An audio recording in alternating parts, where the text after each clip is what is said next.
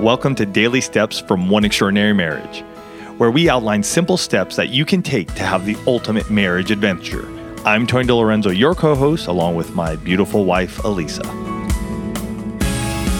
In today's show, we address the question, how do you keep your sex life alive when trying to conceive?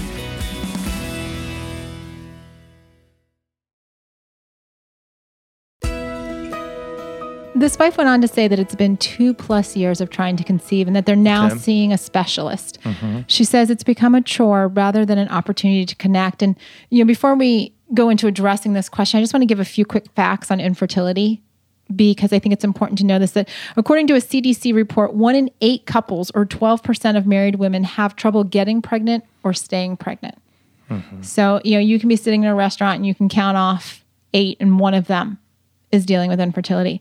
And this was an interesting finding. I did not realize this. It said one third of infertility cases are attributed to the man, one third to the woman, and one third to a combination of wow. how they come together. That I thought was really interesting, because I think a lot of times, you know, either a husband or a wife will take on the burden for why isn't this working? And I just found it so um, fascinating that it, there's actually this distribution. A third. Now, before we say anything else, anytime we're talking about a show that has any type of medical component to it, Tony and I are not doctors. Mm-hmm. We are not giving medical advice. We put that caveat out there. Any of the medical stuff, you go see your doctor mm-hmm. for, okay?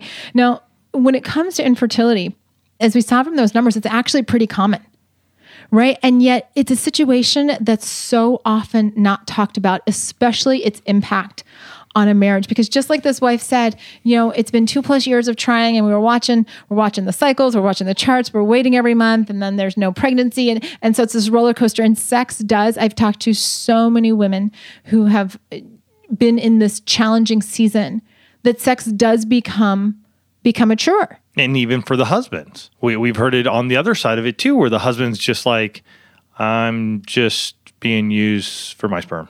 And mm-hmm. there's no fun, there's no excitement, it's all regimented. And so the the spontaneity, the pizzazz, the romance, mm-hmm. the fun touches and everything tend to die out. Yeah. And it may go without saying, but I'm going to say it anyhow, that ovulation um, only happens for a narrow window every month, mm-hmm.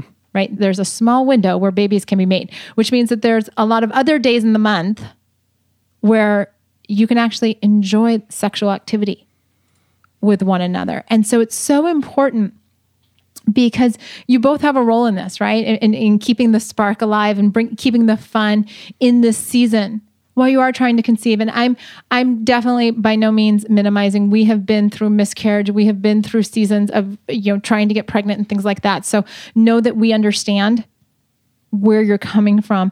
And in that place, you know, you start going back to, what did you do that made sex fun and exciting before, right? How did the two of you romance each other, right? If sex wasn't a chore and you were actually looking for opportunities to connect, then what would you do, right? Would you wear the sexy lingerie?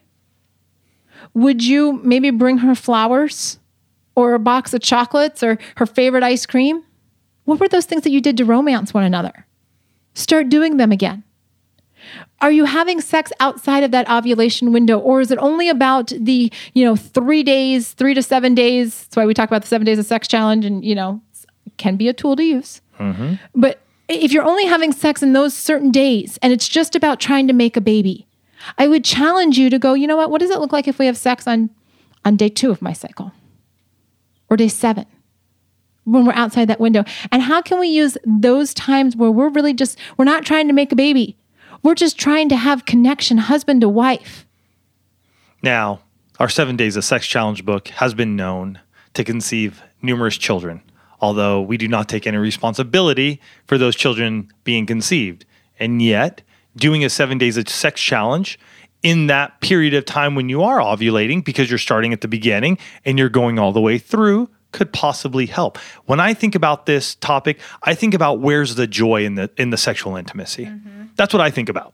In all honesty, I think we get so caught up in this very little period of time, and yet we're not enjoying ourselves. And if we're not enjoying ourselves, I think, and again, I'm not a doctor, but I think that can have an impact on us individually mm-hmm. from stress levels and higher cortisol levels and, and all this stuff going on. And so we're adding all this undue stress upon our body upon, in a time when you are trying to conceive. And so where do I bring the joy back in this mm-hmm. period of time, in this sexual intimacy like Elisa brought up? What's What are the ways that you used to romance each other? What are the fun things you did with each other when, before you were trying to conceive a child? Get back to that. Get back to that playfulness again, that childlike wonderment of one another. Enjoy it. Life is going to pass you by before you know it. And I will tell you, this will be just a blip. But if you're not enjoying it, you can lose all of that, as well as add that undue stress upon your body that you don't need when you're trying to conceive.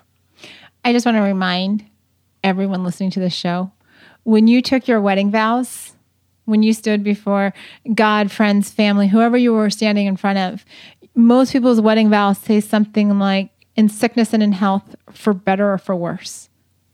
And I want to encourage you, no matter what you're facing, we know infertility is just one of the many challenges that married couples face around their sexual intimacy.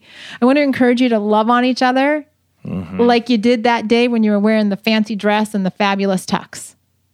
Because that couple, that that desire, that love, that connection, that's what's going to carry you through every single storm. And that's what's going to allow you to bring that joy back into this season. Do you want your question answered?